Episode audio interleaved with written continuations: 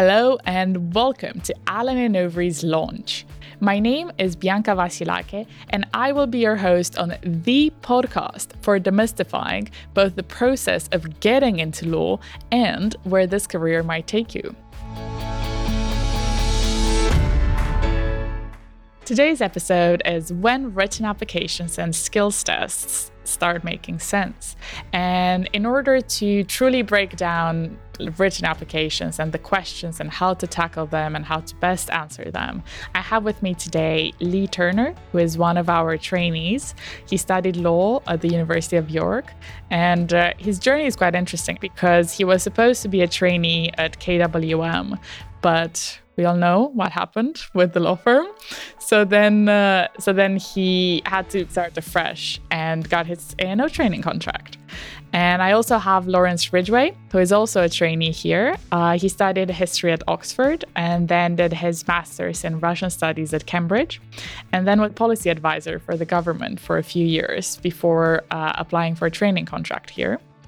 And last but not least, we have Emma Barker, who is one of our graduate recruitment specialists. Thank you all for joining me today. And now let's just kind of dive straight into it. Lee and Lawrence, so I was wondering about your strategy when writing applications. How many applications did you submit? How much time did you take to do the research, write each application, resources that you used, this kind of things? Yeah, I probably made in total around about 10 or so applications, I would guess.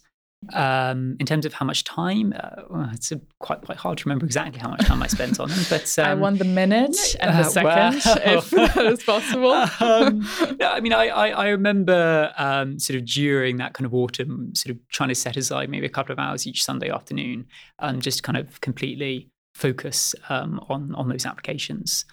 In terms of resources that I found most useful, I think probably a mixture. Sort of reading about the areas of law or the sort of topics that interest you, and then seeing which law firms seem to be coming up.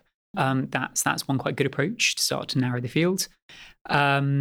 And then also, I actually found, is it Chambers Students? Yeah. I think that's a really good resource, actually.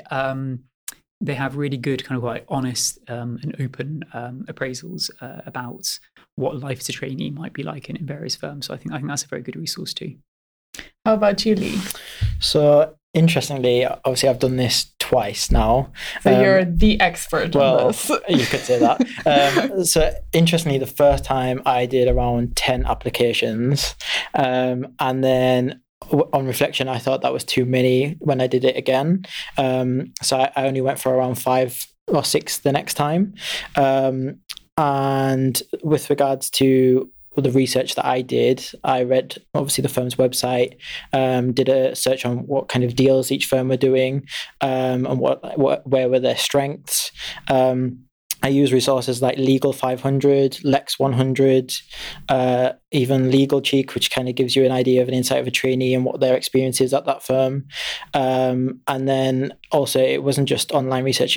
I had been to open days at these firms and used that as research. I was part of organisations like Aspiring Solicitors, which is a partner with Allen & Overy, and Rare Recruitment. And I think for me, the most beneficial of research was that actual face-to-face meeting people at the firm, hearing about the deals that they were working on and their experiences. So that is the route that I went down. It's very helpful. Emma, do you think, Lawrence and Lee have helpfully mentioned quite a few sources from where you can draw to write applications. Do you have anything else to add or any other pointers for that? I think the website seems an obvious starting point, the corporate site, and then the graduate recruitment one, if there is one. Potentially then the annual review for the firm, because it could encompass some trends or give a broad overview of the year itself, as opposed to sort of trawling all the pages of the website. Yeah. And lastly, I'd say social media, because it can drip feed over time. So you might be looking at each day or building a bit of a picture of the firm over time. And on LinkedIn as well, you can follow people within a firm. So you could follow our senior partner, for example, who published an article, and that might give you a bit of an insight into the culture, the strategy, where the firm's headed. So that that could complement the main site, yeah. or even if it just directs you to the most relevant and timely news, because as you know, online there's such a wealth of information that you can't possibly read it all. So I guess it's good at extracting some interesting topics that the firm wants to talk about or wants you to hear about. I would also recommend on Twitter, I follow Legal Week, the lawyer, because they regularly provide updates on deals that the firms are doing. So I find that quite useful. And still today, it's interesting to read. So I would, if I was doing it again, I would have followed them earlier just to keep track of what's going on in the market. Mm. That's very helpful, and which kind of leads me to the next question, which is, okay, you've gone through this whole process, you've done the research, you've written everything. How do you know you are submitting your best application? And is there value in getting a second opinion from a friend or, I don't know, collaborating with classmates? So for me, I went to a lot of these application sessions, and then as being a member of Rare Recruitment and Aspiring Solicitors, they were there to offer that support and proofreading application forms and giving advice on what firms are looking for in an application form. But then I think for the first time, you never know whether your application's the best one to be submitting. It's kind of trial and error. So you submit one, and then some firms don't, but some firms provide feedback. Okay. And they gave me individual feedback on my application form, and that was through Rare Recruitment. So then from that, I used that to develop, and then if they start to get accepted, then you have an idea of that you're going down the right route and covering the right things. But I'd 100% get someone to proofread it if you can. And then if your university friends are applying as well, I don't see any harm working with them, asking what they've looked at and what they would recommend. So collaboration, I guess, is a good idea, but I didn't do it personally. Okay. How about you, Lawrence? I think you have quite a different experience having been in the workplace when you were actually applying. Maybe. Although having said that, I mean, I think a lot of the things that Lee was saying, apply... at whatever stage of your career, you're looking to apply to join the law firm.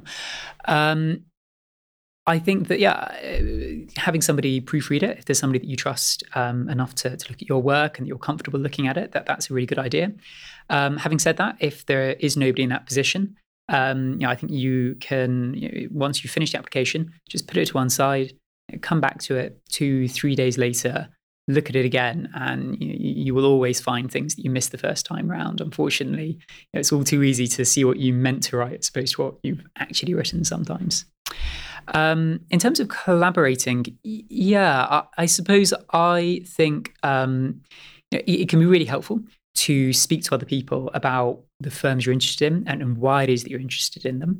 But what I would say is that I think it's always really important that the application is your own application, because I think at the end of the day, the application that you feel most pleased with and you think, this is one that I'm really happy with, is the application that you read back and you think, I am really excited to be applying for this job. I feel represents what I'm interested in. I think we all sort of know when we've written an application that is us trying to be something that we're not. So I think the best one is when you can look back at an application and think, that absolutely is what I'm excited in, and I'm really looking forward to the interview if I get to that stage. That's, for me, what a good application feels like. I remember something I found useful was I would read my application out loud, and if it didn't sound like I do when I speak, then it meant I still had some work to do on it, because it wasn't like just truthful to myself. And when it did, I was like, okay, it's ready. Time to go. Fingers crossed. And now just kind of breaking down the application more in a more detailed way. Obviously, there are the academics. And one of the concerns of most applicants is how important are these academics and whether they're just a threshold they need to meet. And once you have, they don't matter anymore, or do you look in more detail at them?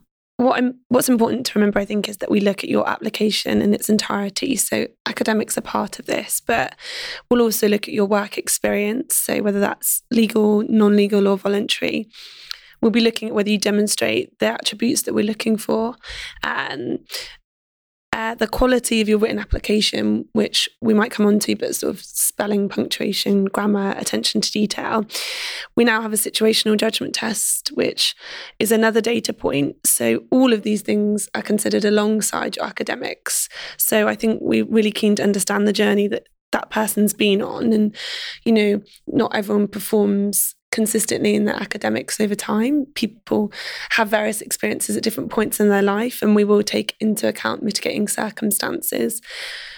But equally, a lot of people will reach a 2-1 in their degree. So therefore, we have to delve a bit deeper and look at a sort of modular breakdown. And ideally, we would be looking for sort of consistent performance. And if for any reason there have been lower grades, that they've sort of shown improvement over time. And why you would recommend to a candidate who doesn't meet the grade requirements?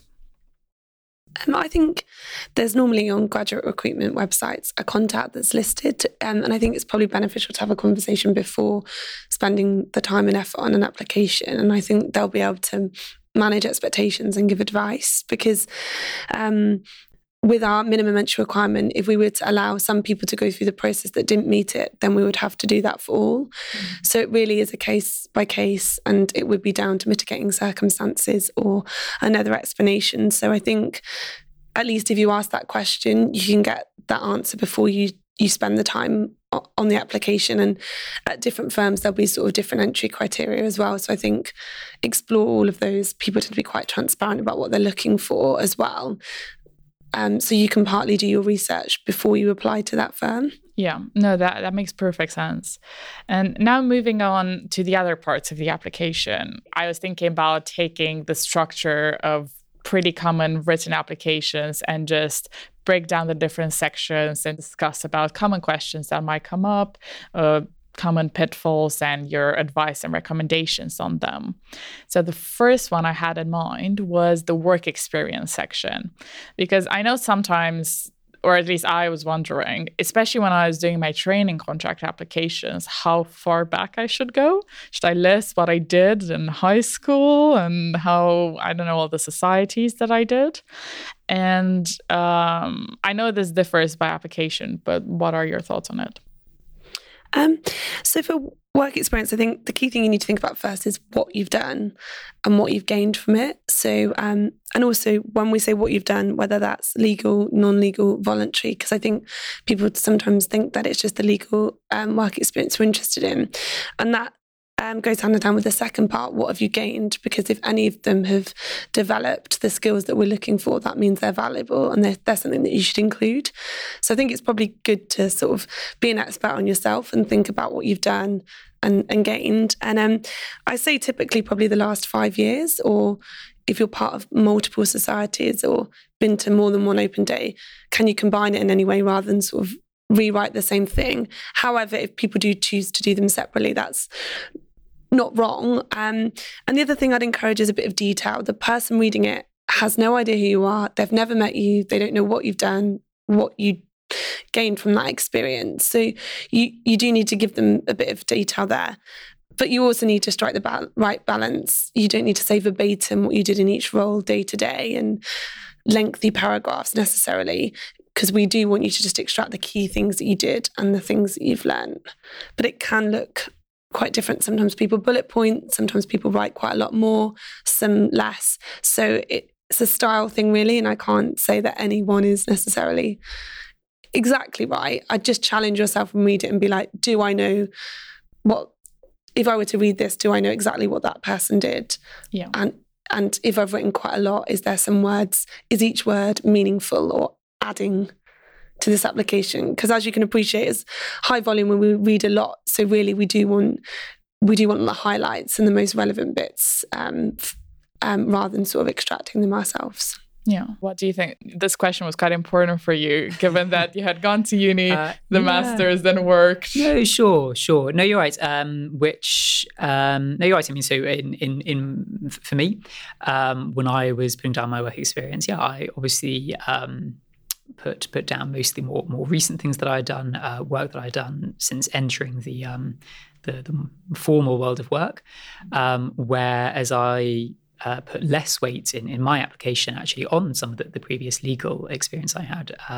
So when I was an undergraduate, I had done some vacation schemes, but 4 years, 5 years later, when I'd subsequently done other more substantive work than vacation scheme work, obviously that took more of a priority and a far greater weighting.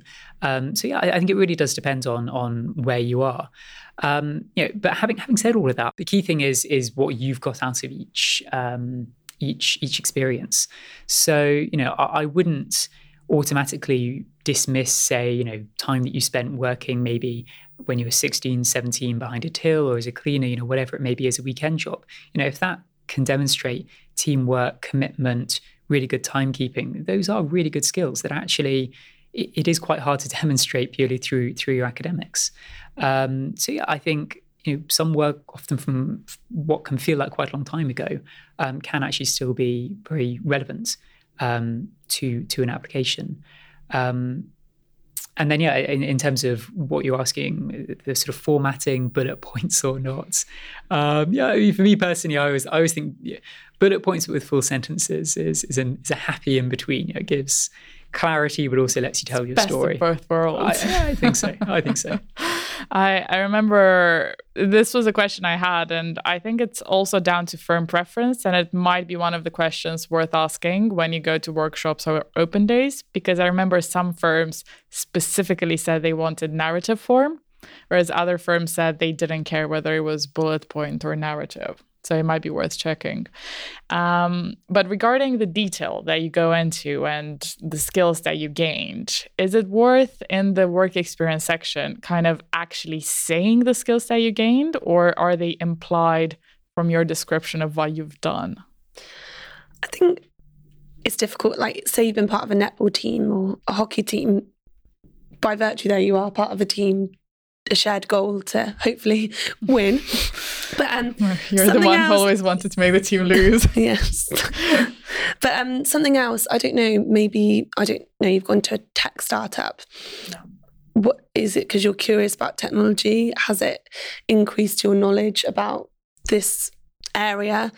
That's maybe less obvious. And even if it is obvious to restate in the team you worked as part of a team and learn to collaborate with others, there's not really much loss in adding that extra sentence. Some will even go further and say, and this links with an attribute that I think you're looking for. And again, I think it's a style piece and how you present it.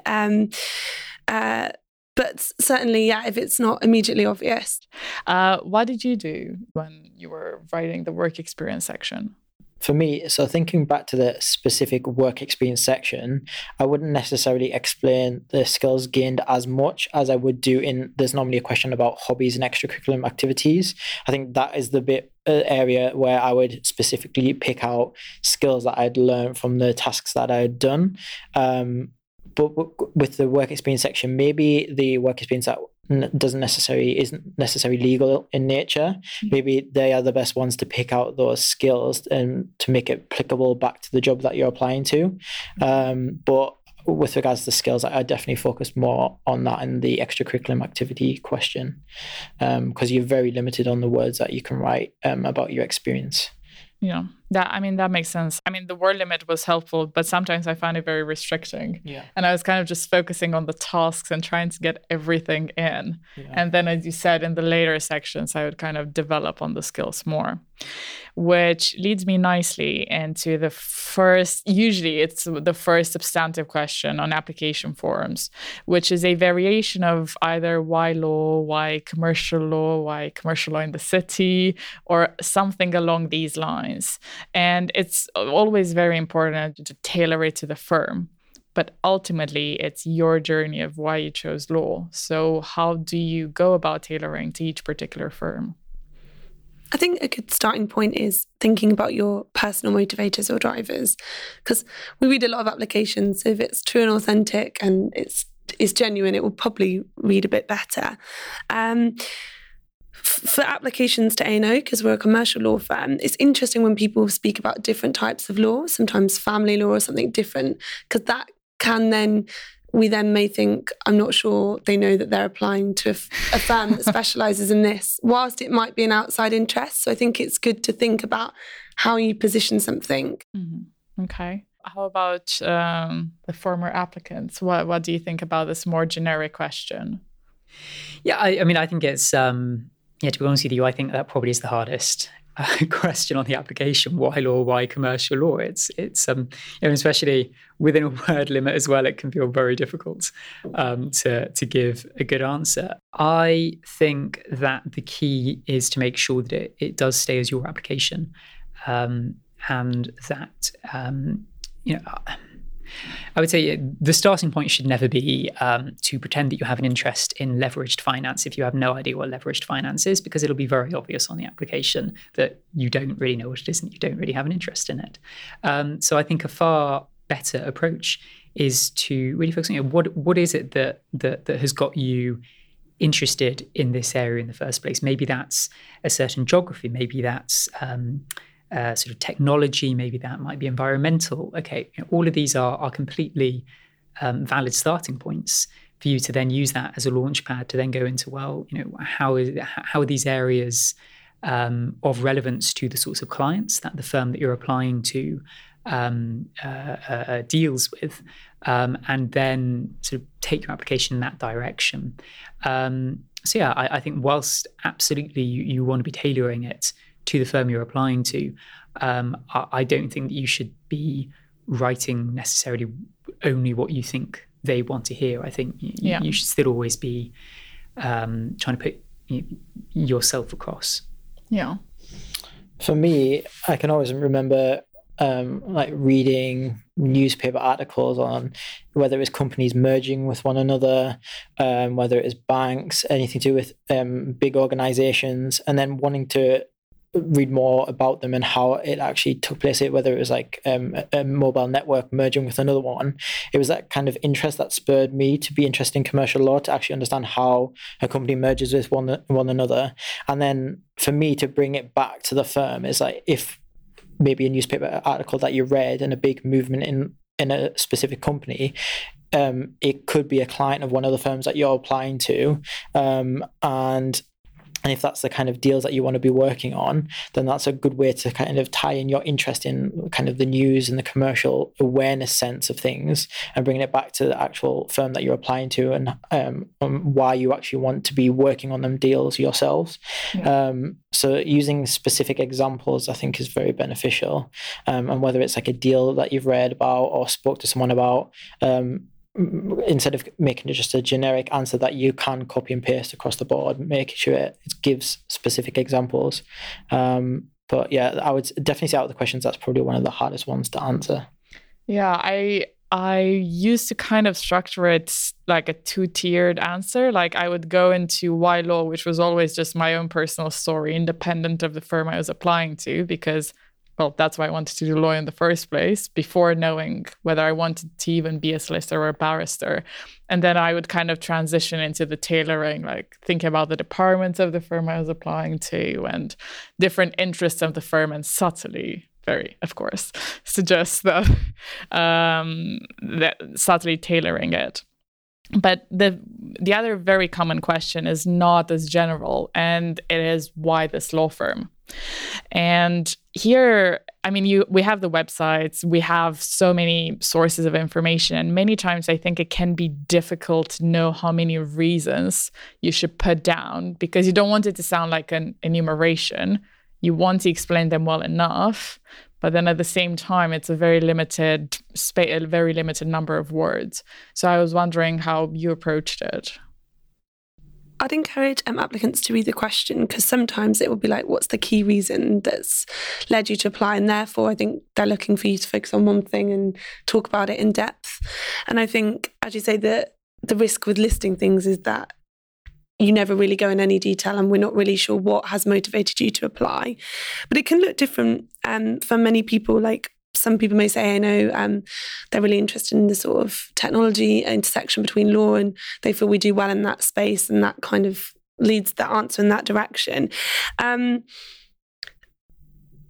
I think you really just do need to bring it back to the firm in particular, rather than, you know, you've got a global reach. Well, a lot of firms will have that. Yeah. Or if you list how many offices we have, people can easily do that. So you kind of need to balance it with a bit of description and explanation. I think if it's purely descriptive, that's when it is perhaps more regurgitative. And the explanation will be the bit where you fit in your personal motivators or drivers, as we've discussed before, or things that are more specific about the firms. And that might be our core areas, but as I said, it could be our advanced delivery, it could be culture. And that might link with having met someone at an event, which kind of shows your drive and motivation. And as you can see, you've already kind of bulked out the answer there. And I'd probably say that one's quite a difficult one, because people feel like they need to put something very unique. But actually, keep it simple. And what has genuinely motivated you to apply that to the firm, that's all that we're really looking for there. It's really hard to differentiate some of the firms. But like you said, culture is probably the biggest factor for me when I was choosing between firms. So that's something that I definitely mentioned, because obviously going to open days and comparing firms against each other and who you spoke to, that's a really good topic to cover. And just to add there about naming a representative, there is no harm in doing that. But I think my personal opinion that I'm extracting from that is that the students taking the time and effort to attend an event, and they're showing the drive and motivation there, as opposed to who they met, because that is less important. And, you know, a lot of people might refer to the graduate recruitment team, but we go to a number of events. So it's more, what did you gain from speaking to that person? Or it shows that you've, before you've even submitted the application, you've taken the time to do some research sort of on the ground. So it's not so much the name dropping, but it does show broadly that you are investing time into getting to know the firm and finding out whether it's the right place for you, which is equally, it's a two-way process. So I think that's important. How about mentioning the firm's rankings, let's say, in different departments that you're interested in? Is that helpful in this answer? Or is it more like you're trying to flatter the firm? I think where appropriate, it's fine. You know, you might be really interested in the life sciences group and notice they've done a lot of big deals within that sector, or really interested in that sector team. And actually that's just showing you've kind of explored that in more detail. Yeah. I guess if you were just listing off everything, all the accolades of the firm, it might appear insincere the other way. More. But I think if relevant, if you tie it in, I don't think it's necessarily flattery. I think perhaps it's just saying you're performing really well in this space and it really interests me, and that appeals to me and motivates me to want to work here. Another type of question that I feel often comes up is something about the future trends or challenges of the firm and its clients. How do you go about identifying them? Kind of how many do you include? And do you focus on like the firm's core departments and clients, or can you go a bit more niche? Yeah, I mean, absolutely. I also remember a lot of the applications that I wrote had a question like that, or similar questions like that. For instance, for me, I have a real interest in Russia. I used to live in Russia. So when it came to these kinds of questions about general trends, I had a lot to talk about to do with the effect of Russian sanctions. That then got me quite interested in reading about capital markets and about how companies raise finance. So that sort of led me to read more stories about the activities of central banks, the impacts of interest rate, things like that. So I think it's by reading, you know, starting off with things that interest you, but just having an eye on how it might affect commercial law firms' clients, that you can quite quickly build up quite a good sort of reservoir of general understanding that can really provide a really good launchpad for questions like this. I have two more sort of practical tips on how to approach the question. So again, just read the question. So I would imagine that most would say talk about a challenge or trend that will affect the sector, because they're trying to get you to focus on one thing so that we can see your understanding better, rather than sort of listing a plethora of things that could affect. So that will allow you to focus your answer. Secondly, we're talking about the future, so we don't need to hear about the past, the present, and now then what's happening in the future, because you'll have used all your word count explaining that evolution. You need to just say this is what's coming up in the future and this is how I anticipate it will affect the business. So just to summarise, you're probably going to focus on one trend or challenge and you'll be looking at how it's going to impact the firm in the future. And in that will really allow you to focus your answer and strike the right balance between description and explanation, which is where the majority of written applications probably fall short because it's mainly descriptive. And really we are looking for a bit of opinion or explanation around that piece. So whilst it might be well written and quality in the sense of sort of spelling, grammar and punctuation, it's not actually really saying much or going into that explanation piece. And I think as we can't really give feedback at the written stage, a lot of the time that's probably where it's the differentiator and it can be quite marginal pushing someone through to interview and not. So really challenge yourself. And something we mentioned earlier was sort of proofreading. You don't need to be a legal expert, but you could say to someone, have I answered the question here? Yeah. A sense check in that, or have I focused enough? Do you think I'm weighting the explanation and the description evenly? And that will challenge you to put your best application forward, I think. Just to kind of summarize the main points in terms of identifying these trends, because it's quite difficult as an outsider to know what will affect the firm. So you need to take them from somewhere, especially if you don't have work experience. I understand that, for instance, Lawrence talked about just speaking about something that you're passionate about and then trying to apply it to the firm. But for instance, I was looking at the annual report usually, and I was looking at market trends there, and then I would read articles, see if I'm interested in it. So I was just wondering if you had some other suggestions on how to actually identify them. Well, I think technology is a good example. Like how we hail a cab or order food now is completely different to 5 years ago. So you can kind of look at technologies and it's affecting all industries and then drill into it more specifically within law. So I don't necessarily think, as we've got applicants from all sorts of degree disciplines and careers, there can be some, not more obvious trends, but, you know, technology is affecting the workplace in all industries. And why do we use technology? What are the risks and benefits? And applying that to the law. So I don't necessarily think it has to be a legal specific trend all the time. And it just has to be one that you're comfortable with talking about. And then that will come across. And another thing I would say is make sure you are generally... You know what you're writing about and you're generally interested in it, because in a lot of interviews they'll pick up on this question and ask you to go into more depth sometimes, and the way, like I said before, you have to make this very firm specific. So if you're using technology example, then you would mention about A&O and Fuse, and then if you've come to open days you might have found out that we use a lot of the technology like Legatics in the actual day-to-day life of a firm. And I think that's the way you can really stand out, is by saying this is a challenge, but then making it firm specific on how that firm is doing something about it, or how is kind of responding to that challenge. That makes perfect sense to me. And I think it's quite useful for applicants to understand.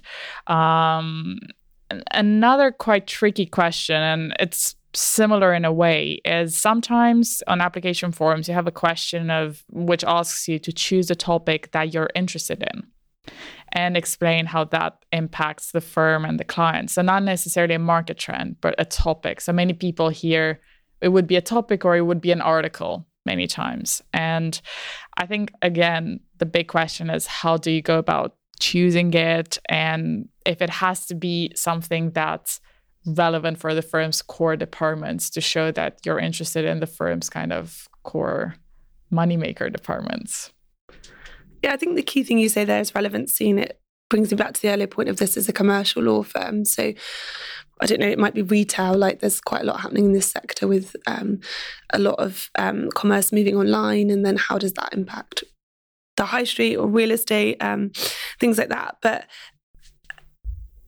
I think it would come across if that interests you, because, you know, you can then talk about it in more detail. But I don't think... It might not necessarily be that they're a client of ours or anything like that, but that is a business, and we work with businesses. If you know, so I wouldn't choose something too out of the box or something that the business wouldn't necessarily advise on. It doesn't necessarily have to be a client that we have, but it has to be relevant in the sense that it's applicable to commercial law or something that would would be something that A&O would be involved in. I think that's how you'd reduce the number of topics you could talk about, because essentially you could talk about anything there. Exactly. Yeah. No, I think that's definitely got to be right. But I think that doesn't mean that you have to choose say specifically something on banking law or specifically something on M&A law. I think that if you've been reading, say, an awful lot about human rights, well, I think that can be a completely fair topic to write about. And I think business and human rights is a very interesting topic and topical issue right now. Yeah, as well. Certainly for A&O and for sort of firms generally. I think what you can show in your application is that you've thought through what is the commercial impact, say, of human rights. And obviously that's going to maybe the reporting might directly affect their bottom line, consumer preferences for more ethical products might also affect what their operations are. Say investors looking for ethical investors might affect their source of finance. So there's all these avenues you can go down, which absolutely go to the core of what a lot of our core departments do, whilst also writing about a topic that genuinely interests you. I think there's different approaches you can take, but I don't think you have to feel that you must write about asset-based financing in the very narrow sense of the word, just because that might be what the firm you're applying to has a strength in. Yeah. And lastly, many application forums have this question that's ever elusive, or to me at least it was, in which it just says, do you have anything to add?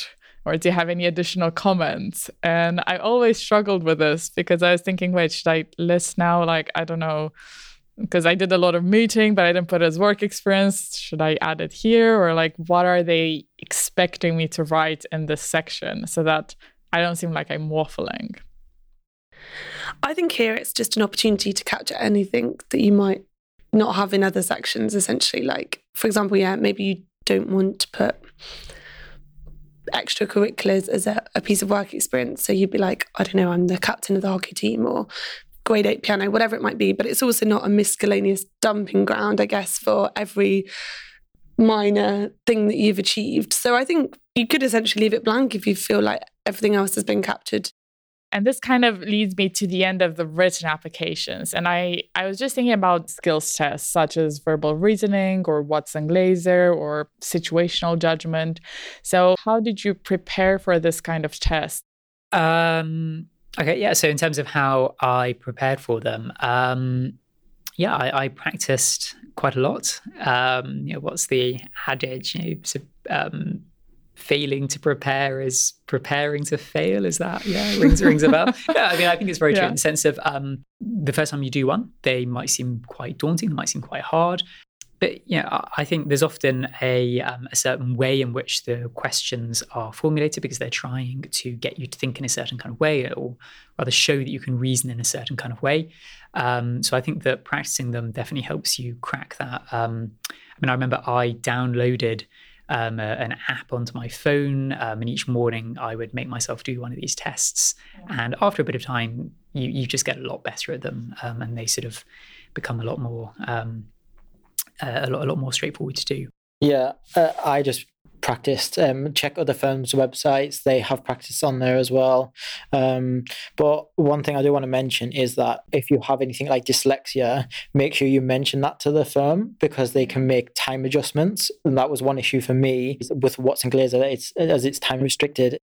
Just practice, practice, practice. And now I was thinking about having, as usual, a fire round of 3 off-the-wall questions. Emma here is looking very excited about it. Starting with something quite easy. What snack can you just not get enough of?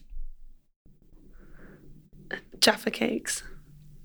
That was a very decisive answer.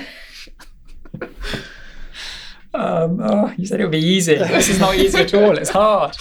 Then I don't know how you'll find the other ones. I would probably choose. I think I'd choose olives.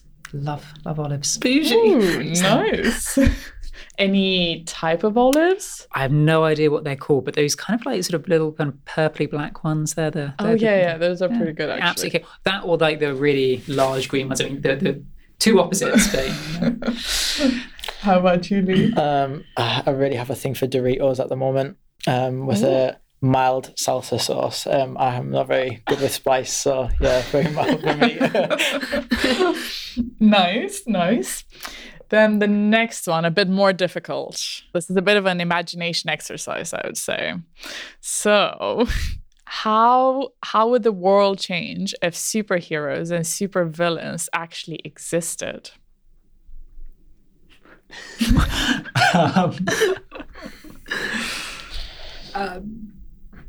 Less need for emergency services. If Batman can come and save you or Spider-Man can come and help you, there might be less reliant on emergency services. That's all I can think of. Mm-hmm. It'll be a lot better place. I think you know, applications for things like training contracts would really have to like up their game, because you know if the competitors, you know, sort of skills you've gained, I can fly. Well, you know, just like it makes my organising of that, you know, it makes my sort of captaining the tennis team look a bit rubbish, really, doesn't it? I saved London from a super tsunami.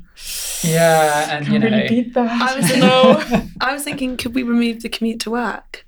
Oh yeah. Because could we just get a superhero to fly you to work? Yeah. It'd be like Uber, but for superheroes. Pick you up from your house. Yeah. Because that would improve our quality. We would need a lot of superheroes, given how many commuters there are in London.